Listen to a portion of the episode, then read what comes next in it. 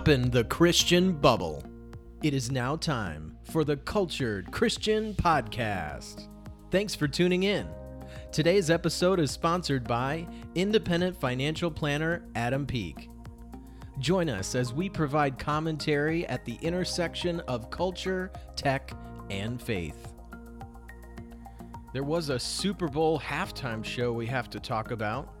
Speaking of, Justin Timberlake apologizes to Britney Spears and Janet Jackson. A national U.S. power grid. Bird deaths are down. A new rover is on Mars. NASA thinks Fitbits are out of this world. Tim Cook talks about the bigger impact than the iPhone their company will have on our world.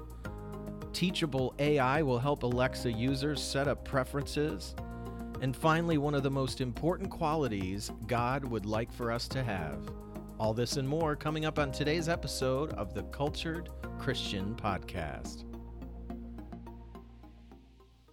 Welcome to episode 29. Yes, we are one episode away from episode 30, which is going to be a killer episode you won't want to miss because it'll be the episode that is the same as my age.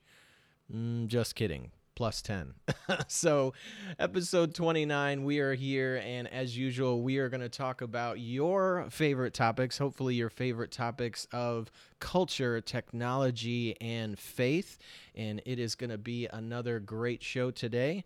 And we're going to dive in talking about the Super Bowl.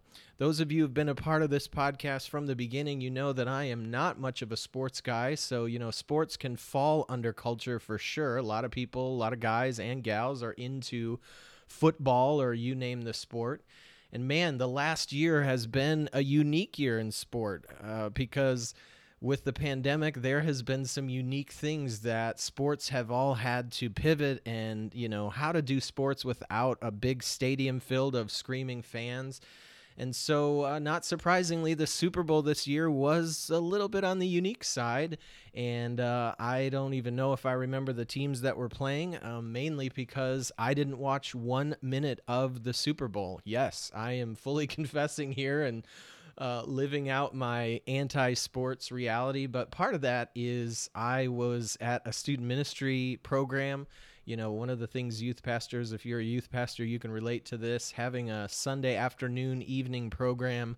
The Super Bowl is always this tough thing because it comes around every year and it is a huge thing here in America. And as a pastor, as a youth pastor, it's a no win situation. Do you cancel for the Super Bowl? That sounds terrible, right?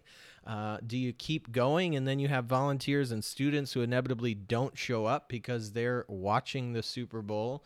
Or do you try to do, which I think is one of the worst things to do? I've seen churches try to embrace the Super Bowl and either watch it or do a Super Bowl party and try to, um, you know, bring the Super Bowl into the church. And that just gets messy because of all the weird commercials and things people say and now political things that happen. Anyway, so I just want to comment on the Super Bowl halftime show um, because I watched that the day after on YouTube and as usual, I um, found some things I enjoyed, some things I didn't like. I think uh, overall, the Super Bowl um, halftime show this year was super clean. Like, we've got to give it that. There wasn't half naked uh, women and men dancing around, frolicking around the stage. And so, that to me is a win. I like that when it's not uh, just some smut up there on the halftime show like we've seen in some of the past uh, past ones. I am a fan of The Weeknd. I like a lot of their uh, their songs, and so I enjoyed a lot of the music that was played. Uh, and as usual, I like the technology. I thought that the way that they used part of the stadium, so most of the show, if you haven't seen it, was in kind of the stands, like a part of the stadium that was not, you know, the social distancing thing. They weren't filling, obviously, every seat. So they actually used for the first time in probably ever. They use part of the stadium itself in the back as uh, part of the stage. And so I thought that was really cool. And one of the things that they continue to do with Super Bowl halftime shows is uh, the use of video and kind of different angles and lighting and things to kind of have a movement. So he started way up at the top, and by the end of the show, he's out on the field dancing. And so that's one of the things that I think is really challenging, I imagine, to choreograph and just as a performer to come out there and be moving around. And you have cameras in front of you and cameras that you don't even see. And I think, again, a number one, the number one thing that stood out was that uh, at least reported and from what I saw from watching it, he didn't lip sync. And you got to give major props to anybody, any musician, any artist who gets up there and doesn't sing. Uh, and doesn't sing like that is terrible when they're just lip syncing. But this guy just got out there and sang every one of his songs uh, live, and so major props to the Weeknd for doing that. One of the things I saw on Facebook the day after that a lot of people commented on, and maybe you. Uh, you as well were confused with the bandages on the heads and the dancers. You know, I saw a lot of people who were confused by that or who were you know, kind of just jumping to conclusions and making all these these statements and things about it. But I think I mentioned in a previous episode, but for those who who didn't hear, that was actually part of something that went back to the AMAs, uh, the American Music Awards, back in November this is part of a, a, bigger story that the Weeknd kind of developed. And I thought it was really cool. It's been a long time since um, there's been that sort of thought, I think, put into building up to the Super Bowl. Obviously, he knew at that time he was going to be at the Super Bowl, and Pepsi was sponsoring, I believe, the halftime show. And so there was this whole buildup of him wearing bandages on his head and then I think a few months back, he had some like plastic surgery done to his face. And so that came out, and people were confused. Is that real? Did he really have that? I mean, it looked really bad. It was like almost like overdone plastic surgery. Um, but the whole thing was to raise awareness for drunk driving. And so the idea was, yeah, you know, if you don't die, you're you get bandaged up, you were in an accident, that sort of thing. And so I think that they could have done a better job of making that um, clear in the Super Bowl thing, maybe an, an ad right after that or some sort of PSA. But I think in some some ways it fell flat for a lot of people. They just thought this was a really weird artistic kind of thing with all the dancers at the end, especially wearing the bandages on their head. But for people like me who knew the backstory going back to the AMAs and just all the stuff that were uh, around that, I thought that was a really cool and redemptive message. So I think they did it in an artistic way. And whenever you do it in an artistic way, the danger is sometimes people miss it. Some people people miss the point of what they were trying to say uh, with that uh, artistry. So all in all, like I said, I think my take on it was I liked the Weeknd. I liked the technology. I liked the message uh, that they were using. So, all in all, I give it a thumbs up. I think for Super Bowl halftime shows, it was pretty cool. Um, they continue to use the the wristband LED thing, like using the audience. I think that is so killer, and again, super high tech. That when you walk into the stadium, they hand you a wristband to put on, and that wristband just basically sits there until the halftime show and then they're all synchronized so they light up you can see on youtube if you uh, search there is some people who showed them close up like their wristband and the leds all in sync you know they all synchronize to the music that's playing and can do all sorts of cool images when they have drones and things from above, you see all the glowing wristbands. And so I just think again as a tech nerd that that's so killer, so cool to uh, to use technology like that in a Super Bowl show. So what are your thoughts? What did you guys think about this year's uh, Super Bowl show? I know it's been a few weeks, but is that is it still in your mind? Do you still think about it? Thumbs up, thumbs down. The uh, halftime show for 2021. All right, speaking of Super Bowl halftime shows, let's scroll back. Let's do a little time machine to 2004, February 1st of 2004. Super Bowl. I'm not even going to try to say it because it's in Roman numerals, but it was in Houston, Texas. Who can remember Janet Jackson with Justin Timberlake? Now, right there depending on your age, you know exactly what I'm talking about. There was a certain moment in the uh, show that will live in infamy. And that went on to be known as the wardrobe malfunction. Okay, something on Janet Jackson's chest was ripped off and revealed her nipple to the world. And for like uh, just a few seconds, but obviously seemed like forever, on national TV with kids and adults, everybody watching, you saw some form of nudity during the halftime show of the Super Bowl with millions and millions, back then especially, the largest television audience of the year was watching. And so this is one of those moments where, you know, Super Bowls have had controversy. Super Bowl halftime shows have been notorious at times. And so I'll start, before I get into this article, I'll start by saying my take on it. I was in the group, and I guess I would even still say that I wonder if it was planned. So, you know, there's that thing in celebrities and in the world of advertisement um, that creates controversy, right? That this is a premeditated, pre planned sort of thing to draw attention to both these artists and give them credibility, give them notoriety, um, cause their star to rise, if you will, because even negative attention or sexual attention is still attention, which drives money to their, you know, record deals and whatnot. And so I I was definitely at the time in the crowd that said, yeah, they knew what they were doing. I mean, it was clear that he was, you know, reaching and doing that. And though she responded in kind of a stunned way, the show went on, blah blah blah, right? Well, we go to the article written in CNN, and this is from Justin Timberlake's uh, Instagram. So every year when there's a Super Bowl halftime show, it starts the conversation going on Twitter, on Facebook. People always go back to 2004 and this infamous moment. And so I guess there's now a um, hashtag that comes up every year, and they call it Janet, Janet Jackson Appreciation Day.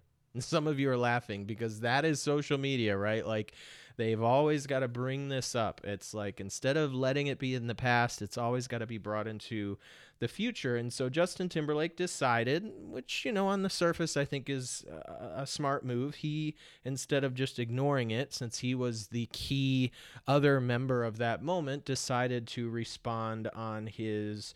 Uh, Instagram. And so I'll read in part uh, what he wrote. He said, I've seen the messages, tags, comments, and concerns, and I want to respond.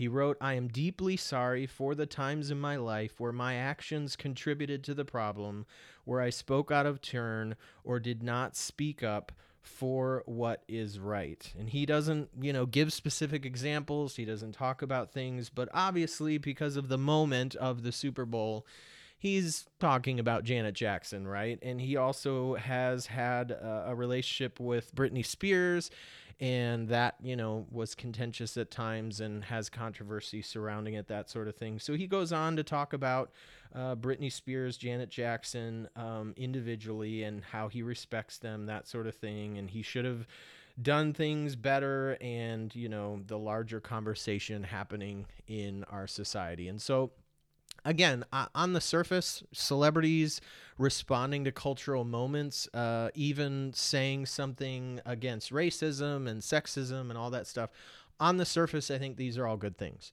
the problem that I have with this particular one is if you go back, and this is the beauty of the internet, for better or for worse, there is an interview, which I'll link in the show notes, where Janet Jackson actually is interviewed by Oprah Winfrey uh, a few years after uh, what happened in this Super Bowl. And so it's the only time, according to this interview, so correct me if I'm wrong, but she says in the interview this is the only time she's going to address it.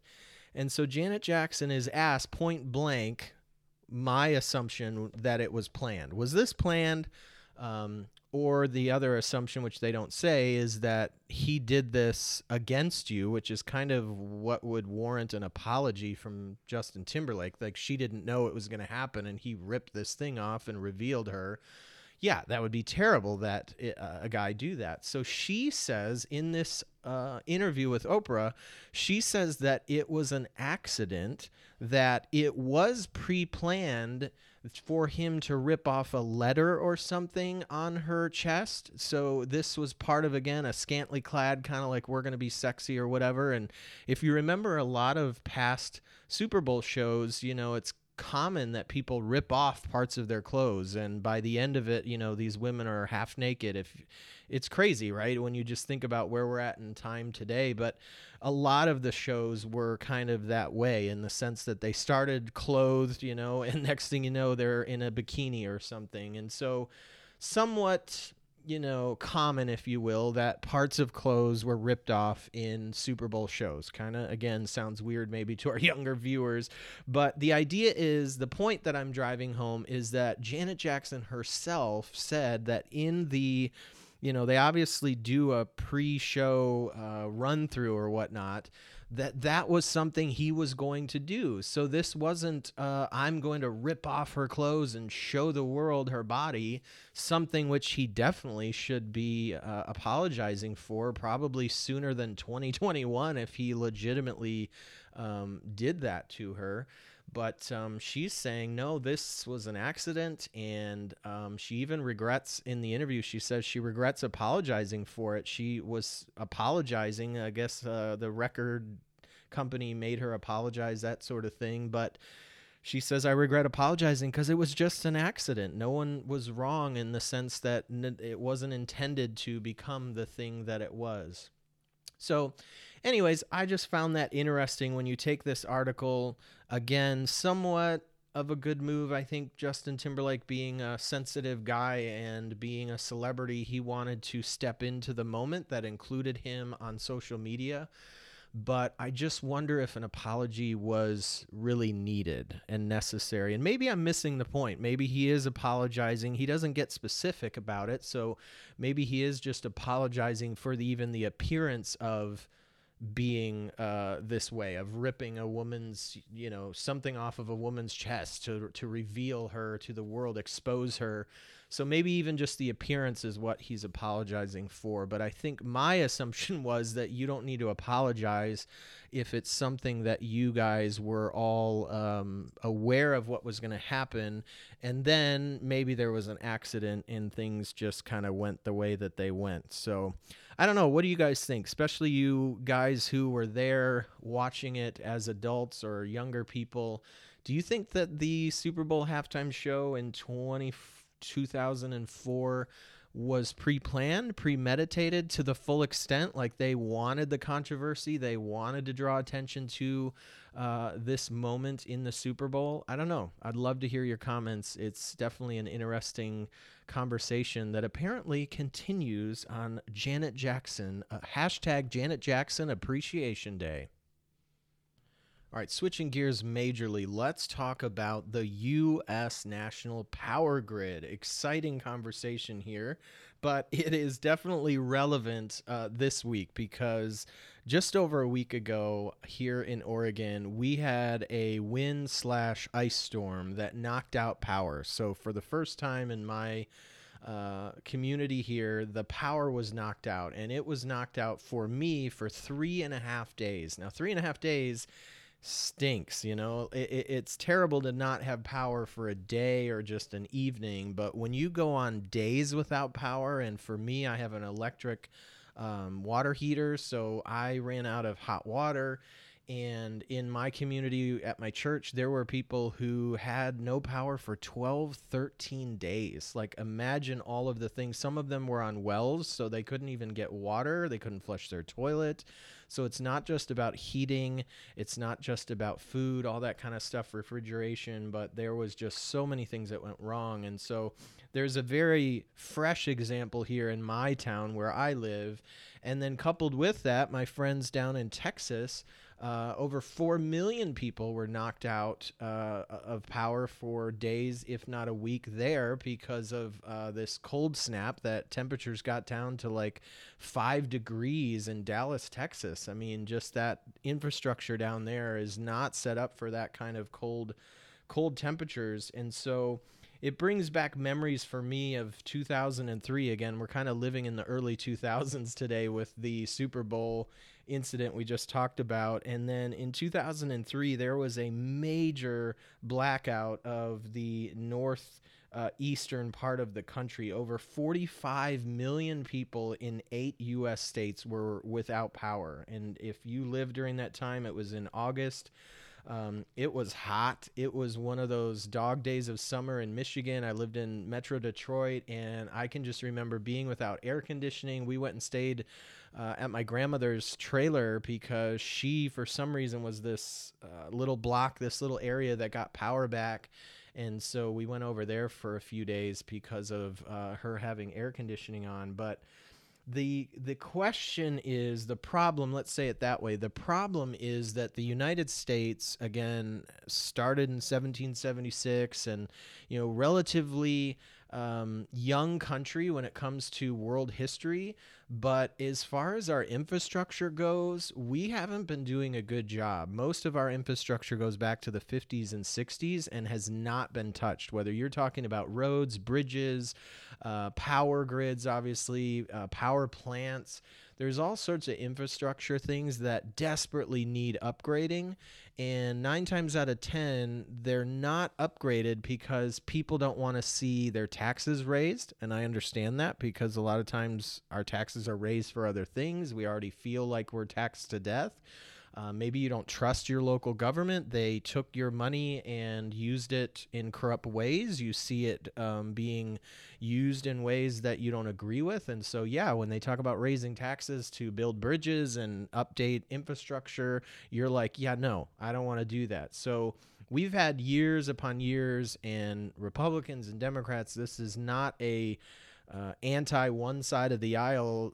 Both sides have blame here as far as not upgrading. And so there was an article um, last year, so it is a little bit uh, dated now, but I think it's still relevant. There is a bunch of uh, nerds, tech nerds out there who are moving to or asking us to consider moving to a national power grid. And again, this was brought up with Texas. Texas is pretty isolated. And just looking at this map, I'll, sh- I'll share the article again in the show notes but you can see that Texas is on its own thing, and a lot of the states. Uh, it's one of few states in our country that kind of have their own system that's separate from the rest of the country. The other parts of our country, like where I lived in the Midwest and also here in the Pacific Northwest, uh, have kind of multi state connections. And so there are regions, if you will, of power. And so this article is saying we need to connect all those regions and states and get to a national power grid. And and in this article they they bring up five reasons which if you read through it I think is is pretty sound. They say that number 1, if we uh, unite the grid, it will unlock renewable energy potentials. So the idea is that areas that have hydroelectric or really windy areas or lots of sunny areas for solar panels that that can kind of spread the wealth, if you will, across the country. So that's that's one of their reasons. Secondly, it will reduce greenhouse gas emissions, kind of connected to that first one. Um, then we get into the third one, which I think kind of again may interest you. It interests me, which is it will save consumers money, and they estimate forty-seven billion dollars a year could be saved through increased efficiency and cheaper renewable energy. Um, and then number four is the one that I kind of just spoke of the need for, which is it will make the grid more reliable. It'll just make it more reliable because the idea is if you're having trouble in one area, you can pull energy to another area that's, you know, not struggling. So if one area is hit with a natural disaster or a power outage, there can be ways that you can shift the power around. Um, and then finally, their last reason is they say that it would create jobs. And amen to that because we still have a large uh, unemployment situation here in our country, largely due to COVID. And so I'm a big, you know, sometimes being a conservative guy, you know, um, we aren't often known as being behind some of these uh, infrastructure pro- problems and projects. But I think it's extremely clear just the roads that I drive on, the bridges that are crumbling, seeing all these people without power. Um, there's just so many ways that we need to have a strong and robust plan to deal with infrastructure in this country. And I think with all the new technologies, I'm not all I'm not all in on this renewable energy. I think that's part of the story. I think that's part of the solution. I think we've got to have nuclear, we've got to have some coal, we've got to use natural gas. I mean, there is a diverse uh, way that we can tackle this problem, but I don't know. I thought the article brought up some good points, some good ideas, and man, if there is not a relevant uh, conversation starter as we look into Texas. And I know there's uh, stuff happening in Washington, and the power commissioner, I think, is his name. Uh, uh, his title from Texas is kind of under heat. Um, under heat. Look at that pun there. Um, but he's facing, you know, he's in trouble for the way that they responded. But I, I don't know. I don't know if they could have responded well if they're isolated and not connected to the uh, region where other um, power companies could have uh, helped with the load, especially as power uh, needs came back online. They could have um, they could have went to a complete blackout, is what I heard, and so that would have helped with that possibility, is kind of spreading that out over multiple power plants and districts versus just in Texas. So Anyways, what are your thoughts? Should we move to a national power grid? What what would be the downsides of that? What sort of things would we uh, not want? They talk in the article about the positives and the reasons why we should move to a national power grid. But what do you think? Are there any potential negatives to unifying the power grids here in this country? Finally, one more story related to power. I just had to connect these stories together. There's a story over on ARS uh, Technica that bird deaths are down 70% after painting wind turbine blades a different color. So most times when you see a wind turbine, they're painted white. And so when that thing gets spinning, apparently birds have a hard time seeing that and there is just uh, literally thousands hundreds of thousands of birds are being murdered by these wind turbines. According to an article from the U.S. Fish and Wildlife Service, calculated that approximately 300,000 birds were killed by wind turbines in 2015. Now, fast forward six years, think of how many more wind turbines have been uh, built across the world. And so, Norway a country which you may not associate with um, a lot of news coming out and a lot of inventions being made. Sorry to those of you from Norway.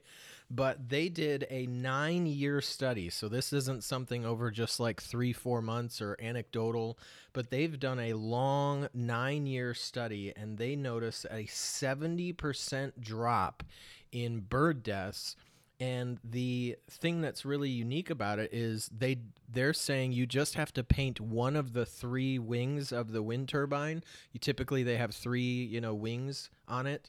Um, blades i think is a better way to say it. All you have to do is paint one of them black and that causes the birds are able to see it and then they can you know fly around it that sort of thing. It becomes i guess a big black circle in front of them.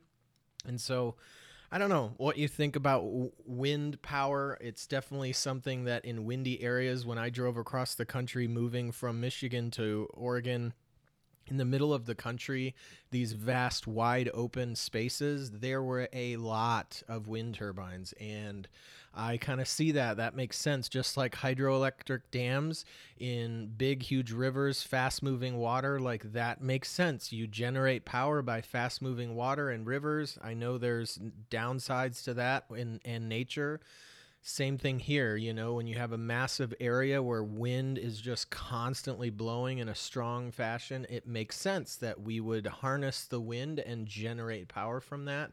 And so, um, yeah, I don't know. I just thought this was a, an interesting article, and it's it's sometimes I think the most simplest solution that you didn't think of right at the start that solves a problem. You know, it's like, oh my gosh, these birds are just hundreds of thousands of them are dying or being murdered from these wind wind turbines, and instead of just eliminating the wind turbine, you actually just paint one of the blades black and suddenly the birds aren't dying. They're able to avoid that. So anyways, I found it interesting and just thought I'd share it with y'all. Moving on to our tech section, we have some more space news. Uh, back in July of last year, 2020, we sent another rover, Perseverance. NASA sent Perseverance over to Mars. And just this past week, we finally get touchdown and successfully a touchdown. And we get a whole new treasure trove of video and pictures from the surface of Mars. And probably the best yet. I mean, in so many ways, there are so many uh, videos and pictures that have come back, and I maybe even more is still coming. But if you haven't watched the video of the landing of this thing, you have to stop what you're doing, hit pause on this, go over and Google search it, or click over on uh, on the show notes and watch this video. I mean, it seriously looks like something in a movie now. You are now watching movie quality uh, video of almost every angle. They have a video camera attached to the bottom of the rover as it's landing. They have a video camera going up from the rover to the um, the apparatus i forget what they call it i apologize here but there's a thing that like a crane if you will that drops down the rover and then it has a video going up from that thing to the uh, parachute and shows the parachute full of air as it's dropping. That is just so cool and of course when it touches down you see the the Martian surface, just the dust and the moving of rocks, and it is just so cool to think that this isn't a Hollywood set. Maybe there's some conspiracy theorists listening and you think it is, but I think it's actually Mars, the surface of Mars that we're looking at. And as usual, there is even more going on. They have a microphone and you can hear we had this once before on the podcast but uh, again they have a microphone that records the sound of the rover so you hear that and then they actually uh, used audio uh, editing software to edit out the sound of the rover and you can hear wind blowing on the surface of mars. That is just so cool to think about how far away that is and this little robot is driving around right now as we speak. One of the um, goals, they're doing all sorts of tests, as you would imagine. But one of the stated goals of this particular rover is to collect rock samples. That's something that we have not done yet. NASA has not been taken, been able to take a rock or multiple rocks from the surface of Mars and bring them back successfully to Earth. And so that is part of this mission's goals. Um, so I can't wait to see what they find in the uh, rocks and what sort of things they bring back. And so there also was another story. I don't think I have the article here but I heard about it uh, through another podcast or a news source that each time they bring a rover to the planet, they're also bringing neat things from Earth, like symbolic things or things to celebrate something on Earth or to honor something on Earth. And so I believe um, they brought pieces of the World Trade Center to honor those who died in on 9/11, and this time they brought a plaque um, with a image of like the medical. What's the word I'm looking for? Like the symbol of the snakes wrapping around the um, gosh, I can't think of the name of it, but it, it it's the symbol of like medicine and doctors and health, and so it's uh, brought to the planet to honor those. It's dedicated to those who have worked as first responders uh, in the medical community to fight COVID. And so I thought that was a neat little tidbit that I, I don't know if you heard about that. It, it wasn't a big news item. I think there's so much, again, going on in our world. Sometimes these little stories get missed. But Perseverance brought that plaque, brought that thing to uh, to the surface of Mars to honor those who work in the uh, healthcare field. And so I thought that was that was neat. I like when they think to do stuff like that. Now, how many of you have a Fitbit? I was a Fitbit user for many years, probably like almost going on 10 years before I got an Apple Watch. I was a big Fitbit user, and back when it was kind of seemed like everybody I knew had a Fitbit, they had the market, they were the step counting device that everybody had. I thought it was awesome. I love being on there and challenging my friends and family and keeping your steps above 10,000 and tracking your sleep and all that stuff. And uh, NASA has actually decided to give uh, astronauts, those in the pilot program, um, and their employees. So, not just uh, astronauts, but also those who are in support of those NASA crews, those astronaut crews. They're giving them uh, a thousand of their employees uh, Fitbits, specifically the Charge 4, Fitbit Charge 4. And one of the reasons there's multiple things that they're doing as as often with these programs, but one of them connects to I believe our last episode where we talked about the Apple Watch being able to um, find potentially COVID in people based on certain markers, uh, certain health markers. And so that's part of the reason why they are implementing these uh, trackers on their. Um, astronauts and flight crews and you know NASA employees is so they can track if you have something that could be uh, COVID related. And so here's a statement from uh, Fitbit, uh, the general manager of Fitbit Health Solutions. It says this it says the pandemic has underscored the critical role that Fitbit can play in providing much needed support to help people sleep better, eat better, and have more and and and move more and take control of their health and wellness as well as the potential to identify illness from specific health metrics which is essential uh, especially important now that COVID 19 uh, of the COVID 19 crisis. We're proud to work with NASA to support its employees and give them access to Fitbit products and services to help them better understand and manage their health and well being during the crisis. And so I don't know about you, but I think it's cool. Number one, I think it's interesting to think that a program or a company, an agency like NASA that is literally putting people in space and rockets don't have their own tracker. They're using Fitbits. The same thing you can buy today on Amazon or Best Buy is what our astronauts are using to track their heart rate and their sleep and you know how many steps they take as well as some of this covid potential markers. So i just found that kind of interesting and cool. So shout out to those of you fitbit users. Um, what a cool thing that fitbit is going to literally be part of space and in outer space. Couple apple related stories here. I mean what would our episode be without some apple news? Largest company one of the largest companies on the planet tech companies and uh, yeah, so this is an interview, according to Tim Cook, uh, the CEO of Apple. He talks about something that is bigger, their their most lasting legacy, what he thinks that will be. And there can be a lot of contenders for that. I mean, you think about the Mac, uh, the iPod, the iPhone, the iPad, uh, the Apple Watch. I mean, they have created l- fundamentally game changing uh, technologies and devices. And then you could even think about privacy, how they, especially in today's day and age, are standing up against Facebook and Google, and they're really trying to be the privacy minded. Uh, tech company.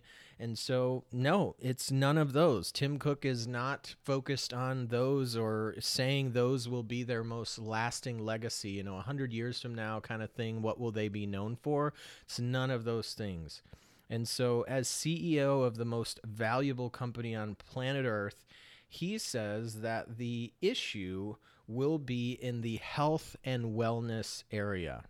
The health and wellness area. And so that's why you're starting to see more and more um, device focused health related stuff. So you've got the Apple Watch, of course, even your, your iPhone um, can do these things with health related stuff. And so it kind of connects back to the Fitbit story about people's health, but just closing your rings and fitness plus and now the COVID stuff and tracking diseases and and being part of there's a lot of opt-in programs from universities you can do these studies now that are connected to your devices your apple devices that in the future could help um, eradicate diseases or help come up with cures or medical treatments that drastically change uh, people's lives. And so I thought that was really cool that Apple is focused on. I've told you, I think it was two episodes ago now, you know, the greatest technology is the kind of technology that improves or saves human lives. I mean, that's just how, how can you argue with that, right? Like technology that does those things is incredible. It's awesome, and we should all be applauding that. So I don't know. I thought that was an interesting take. Who knows what other things Tim Cook could have said, but he is really moving the company in a direction towards being a healthcare uh, company, being a tech healthcare company. And it'll be interesting to see as we hear rumors of the Apple Car, or we hear uh, the VR or the AR glasses, sorry, that are coming out, the visor that could be next year. Um, how these devices will also be connected to that mission and vision of health and wellness, and how they're going to continue to move. Uh, forward, move the ball forward, and be the leader when it comes from the tech world in health and wellness. Now, speaking of Apple, one device or one uh, rumor that I've been hearing over a year now that I've been anticipating is something called AirTags. I think we've talked about it a few times on the podcast, but there was a leak just this week that is saying next month, March, a few weeks from now, that Apple is going to have an event and they're going to release a or announce a new iPad Pro and at that event, they're finally going to announce AirTags. And AirTags, if you don't remember, is a tile, uh, Apple version of tile, where you're going to be able to have this little circular kind of quarter size or maybe a little bigger than a quarter. Uh, device that you can put in your purse, you can put in your backpack, you can put in any place that you typically lose something. I assume there'll be ways that you can attach it to your keys and then using your phone, your iPhone, there will be a way that you can track it. So you know that you left your wallet or your bag at work or you left it at the gym or you left it somewhere, you know, you know somewhere else depending on what the item is. And the cool thing is, I believe it's the W1 chip. It's not just using uh, wireless technology, but it's using this special W1 chip. And so it's supposed to be even more accurate than something like GPS. And so you'll be able to walk into let's say like your living room and and if you have a tile right now your tile device which I had one about a year and a half ago the battery ran out and so I was waiting for this cuz I don't want another app on my phone. I like it integrated to the phone that I have and so I haven't bought a new one but if you have a tile you can know that it's in your house. Basically the the location will show you the low you know the general location and then using the depending on the tile device you have you could make it beep so you could listen for it you know and kind of find that last few uh, feet away. But as i understand the air tags, i know it's not been announced but the stuff the patents and the uh, things the leaks that have come out you're going to be able to use that w1 chip in your newer iphone. And basically it's going to have a balloon. I think some of the leaks have shown like some sort of balloon. You'll be able to look through your camera lens um, in some sort of app. I assume there'll be an app related to AirTags, and you'll see where it is in your room. So it'll be like it's over here behind the couch kind of thing. You won't even have to use noise to find it. It's going to show you where in time and space uh, your lost uh, AirTag is. So I'm super excited. I think that it's needed. And like I just said, I have not bought a new tile. I've kind of been waiting and hoping I'm not typically the type of person who loses things, but I think high, you know, expensive things are often in my backpack. And so I'd love to just have one in my backpack in case when I'm traveling or just something, you know, gets stolen or swiped. It'd be nice to have a tracking device uh, like that. So, would you guys be interested? Those of you Apple users, I think it's only going to work with Apple devices. So, sorry, Android users. But if you're an Apple person, do you see yourself getting an AirTag? Let's say it's $20, $30. Would you get a little um, device to put in your purse or your, um, I don't know, things that you don't want to lose? Do you see value in that? Finally, in tech, let's move to another big tech company you may have heard of called Amazon. And we're going to talk about uh, one of my favorite topics, which is the Alexa devices and Amazon Echoes, which I have Echoes in every room of my house. I am a big fan of the Amazon Echo, and just having a smart home, that's kind of my center hub for all the things that I do in my house, smart home related. And one of the reasons why I selected that group, I mean, I could have went with Google, I could have went with other smart home, even Apple's Siri could have been my smart home controller. Um, but what I like about Amazon and Alexa specifically is that it's always improving. They have a department, uh, the research division at uh, Amazon, that is constantly teaching and improving uh, Amazon Alexa's ability to understand you and just improving her capabilities. Like it exists in the cloud, and so that's uh, basically your Echo is a, a microphone to the internet, and it's so it's always improving. And I've seen that over the years. I've had Echoes for years now, and it's just getting better and better, which if you're a Terminator watcher, that can be a little scary that these AIs are getting smarter and smarter. Um, but this article from a few months back here in December talks about the teachable AI that is coming in the next few months to uh, your Echo devices. And so the idea is that it is going to learn based on your responses and then in the future remember those responses so it just gets better and better and more conversational because that's the end goal is that you know when you watch these you know blade runner or dune movies right or even back into star trek and stuff when you talk to a computer the end game is to talk to it as if it's a human and it respond like it's a human. It does and interacts with you just like a human would. That's the golden you know that's what we're aiming for. And so here's some examples. In the case of teachable ai the article says if a customer says something like alexa set the living room light to study mode the assistant might now respond i don't know what study mode is can you teach me Alexa will extra- extract a definition from the customer's answer, and when they later make the same or similar request, reply with the learned action. Another example from the article says that Alexa might not automatically know what a customer's preferred reading setting is, say 40% brightness, when they say, Alexa, set the light to my reading mode. Using teachable AI, the assistant, the assistant will ostensibly learn these definitions and respond and responding actions and associate them with a particular account for future use. And so, again, I'm super excited when I read these articles because it just tells me that, again, I've purchased the right device for my home because it's just going to continue to improve. And those of you who find this stuff scary and you don't want any of these listening devices in your home, I don't think I'm ever going to convince you of their value. But for those of us who do use them, these are really cool and helpful additions because it tells you that these devices are future proof.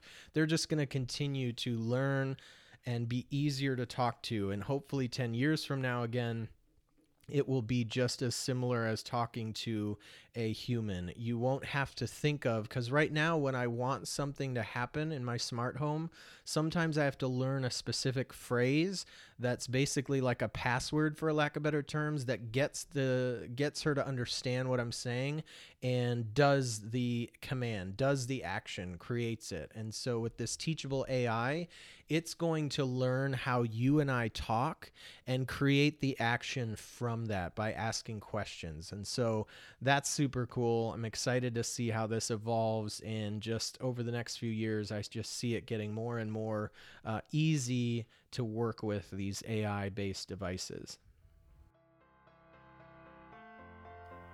As featured on episode 22, our podcast sponsor is Adam Peak, my friend and independent financial planner.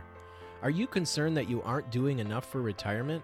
Have you always wondered if you're missing out on the retirement plan offered through work? Reach out to Adam to help find the answers to these questions.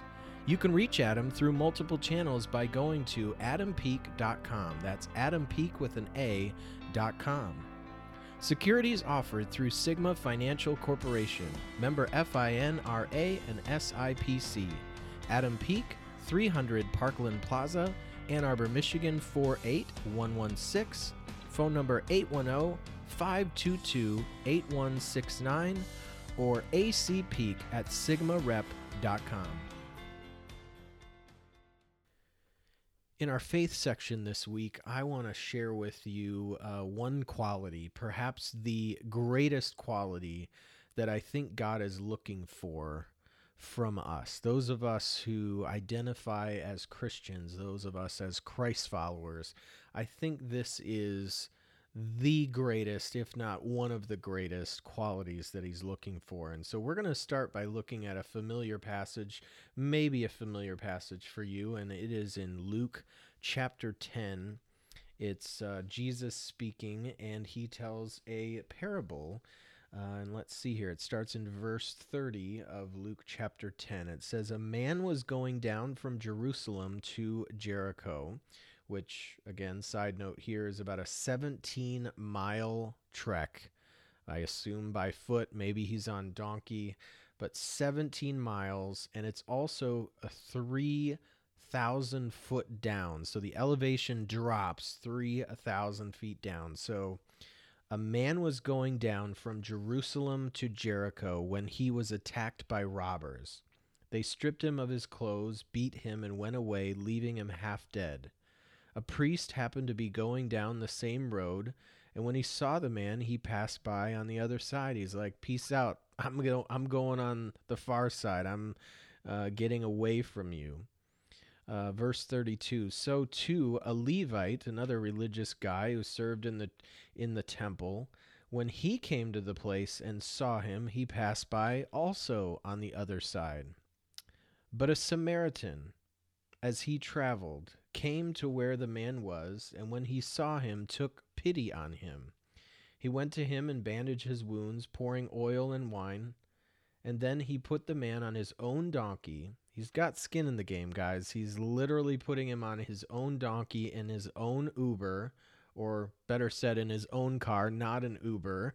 He brought him to an inn and took care of him. The next day he took down two denarii and gave them to the innkeeper. Look after him, he said, and when I return, I will reimburse you for any extra expense you may have. In verse 36, which of these three do you think was a neighbor to the man who fell into the hands of the robbers? And that's Jesus again asking uh, the disciples. And so we have three uh, characters here. Besides the guy that's been robbed on the side of the road, literally clothes taken off his back, uh, taken his wallet, he's alone. And we have three characters that pass by. We have the priest, we have the Levite, also known as a temple assistant. So these were the guys who helped out the priests in doing the job of uh, running the temple, religious men and women. And then we have the Samaritan. So, my question is why do you think the first two didn't stop to help the poor guy? Or why wouldn't you? Let's let's put ourselves into the story. If if we're people who attend church, some of us lead in church roles, why might we not stop? What would cause us to not help a fellow human being who's been robbed, beat up, bloodied, and naked on the side of the road?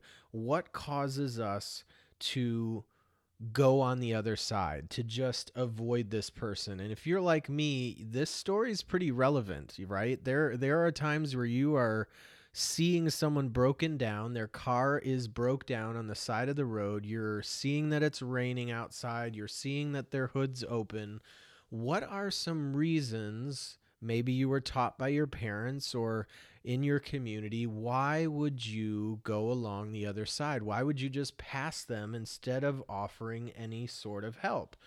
I think some of the common answers that i would give and that people uh, have given to this to this question the first one would be i'm just busy right? The priest, the the Levite, the temple assistant, they got things to do. They are heading to Jerusalem as well. They have things to do in the temple. They have busy lives. Can you all relate to that? I mean, we all have somewhere we're going. I don't generally get into my car anymore and just go for a joyride. We generally have a destination. We're on our way to somewhere and it inconveniences us to stop and help someone. It, it will make us late to that appointment, that doctor's appointment. It'll make us late to, to meet that friend for coffee or for dinner or to pick up the kids from school. I mean, we are busy people. So I think that's one of the common responses why we might not stop. The second one that comes up for me and, and I think is very relevant in this particular passage is that they didn't want to be associated with a Samaritan. Or I'm sorry, the Samaritan was willing to be associated, but the person who was on the side of the road, the scripture commentary that I read is probably somebody that is not of Jewish descent or maybe is themselves a Samaritan. It's someone that they didn't want to associate with. The priest didn't want to be seen helping this kind of person. And so, again, what's the 2021 example for us? Who is that person on the side of the road, maybe with a different skin color?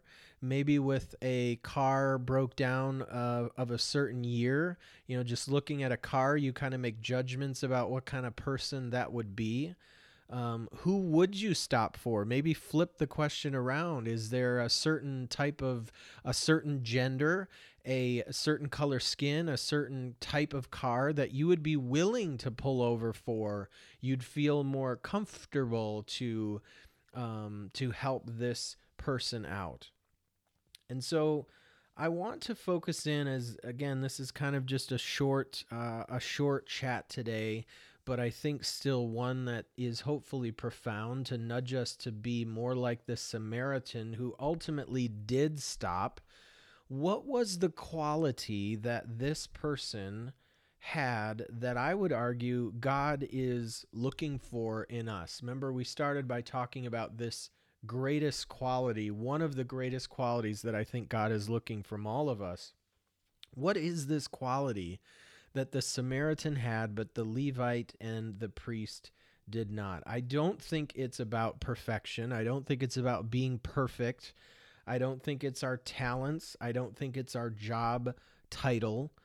I think it has to do simply for being available. God is looking for men and women who are simply available, available to Him and available to others, his or her fellow man. And so, my question to you is in your current situation in life, I, don't know what job you have. I don't know how many members of your family you care for, how many friends, you know, how many nights a week you're out, all those things. But I want to ask you are you available most days of your life to be used by God? I mean, is there enough margin? Is there enough free space in your schedule if we popped open your Apple calendar? Are we is there enough time in there? Is there enough space in your schedule or would you be willing to make space if you have a busy schedule to do something that God is asking you to do? I hope the answer would be yes. I'm convicted, again, as I go through this conversation, that a lot of times I am too busy. I am running from appointment to appointment. And I also have to acknowledge that I do inside of myself have prejudice. I have preconceived ideas of the men and women I might see on the side of the road. And that would cause me to pass along on the other side, just like Jesus uh, talks about in this parable. And so, my hope for you and my prayer for you is that we would be known as a people by our availability. Part of loving people, you know, it talks in, in John about they will know we are Christians, they will know we are believers ultimately by our love. But I would argue that the only way we love people is when we're available. Can you love someone that you're not available for or to? I think it's really challenging to stretch that. If if you're not available to answer that friend's call when they're calling at 11:30 at night and you're just getting ready for bed or you're off to sleep, you know, it's its availability is is closely correlated with love. We have to be available both to our friends, to our family, and even to strangers, as scripture is teaching us here, even to our fellow human being who is ultimately our neighbor in that they are human beings created in the image of God with great value. And so I encourage you today and this week and this month to look for those opportunities to be available, to lean into, even when it's uncomfortable, and just answer that call. Whatever God is asking of you, is asking of us. Let's be people who are known by our availability. And once again, we have come to the end of another episode, episode 29 of the Cultured Christian Podcast. This month, we are celebrating our one year anniversary. Can you believe it? We have been around the block for one entire year, 365 days. So, we have a special one year anniversary episode coming up next. And as we prepare that and kind of put together that episode, we'd love to hear from you again. What stands out over the last 12 months. What episode still is in your memory banks? What guest was your favorite guest? We'd love to hear that if you'd send us an email, culturedchristians at gmail.com. But also, as we look to the future, what are some topics that you're hoping, man, I hope in 2021 they would talk about this, fill in the blank. I'd love to see this guest on your show. Maybe it's not you, maybe you're too shy or you don't really feel like you have something to share on the show as a guest, but I bet you know someone. I bet someone in your group of friends or your circle of influence could be a great uh, episode here on the podcast. If you like what you heard today, be sure and hit that subscribe button so you don't miss an episode. And as always, we hope you enjoyed this and all of our episodes on the Cultured Christian Podcast. Please join the conversation over on our Reddit. Also, like and interact with us on our Instagram and Facebook page. Lastly, if you have feedback or topic ideas, as I just mentioned, please email us at culturedchristians at gmail.com. And as always, we look forward to seeing you in the next one.